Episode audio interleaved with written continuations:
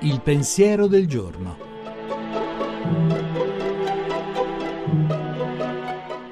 In studio Giuseppe Savagnone, editorialista e pubblicista.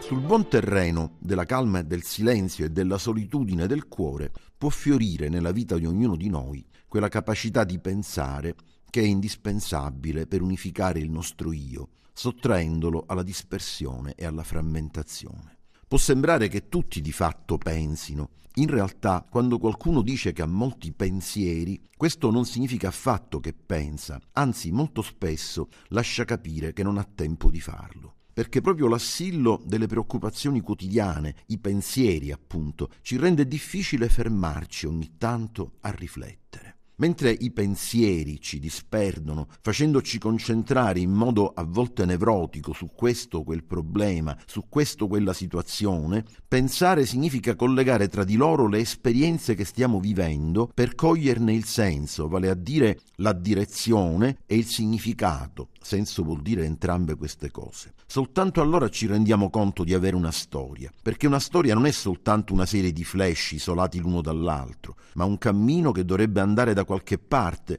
la direzione, e che trova in questo il proprio perché, il significato. Pensare significa chiedersi dove si vuole andare e perché. La trasmissione si può riascoltare e scaricare in podcast dal sito pensiero del giorno punto rai punto it.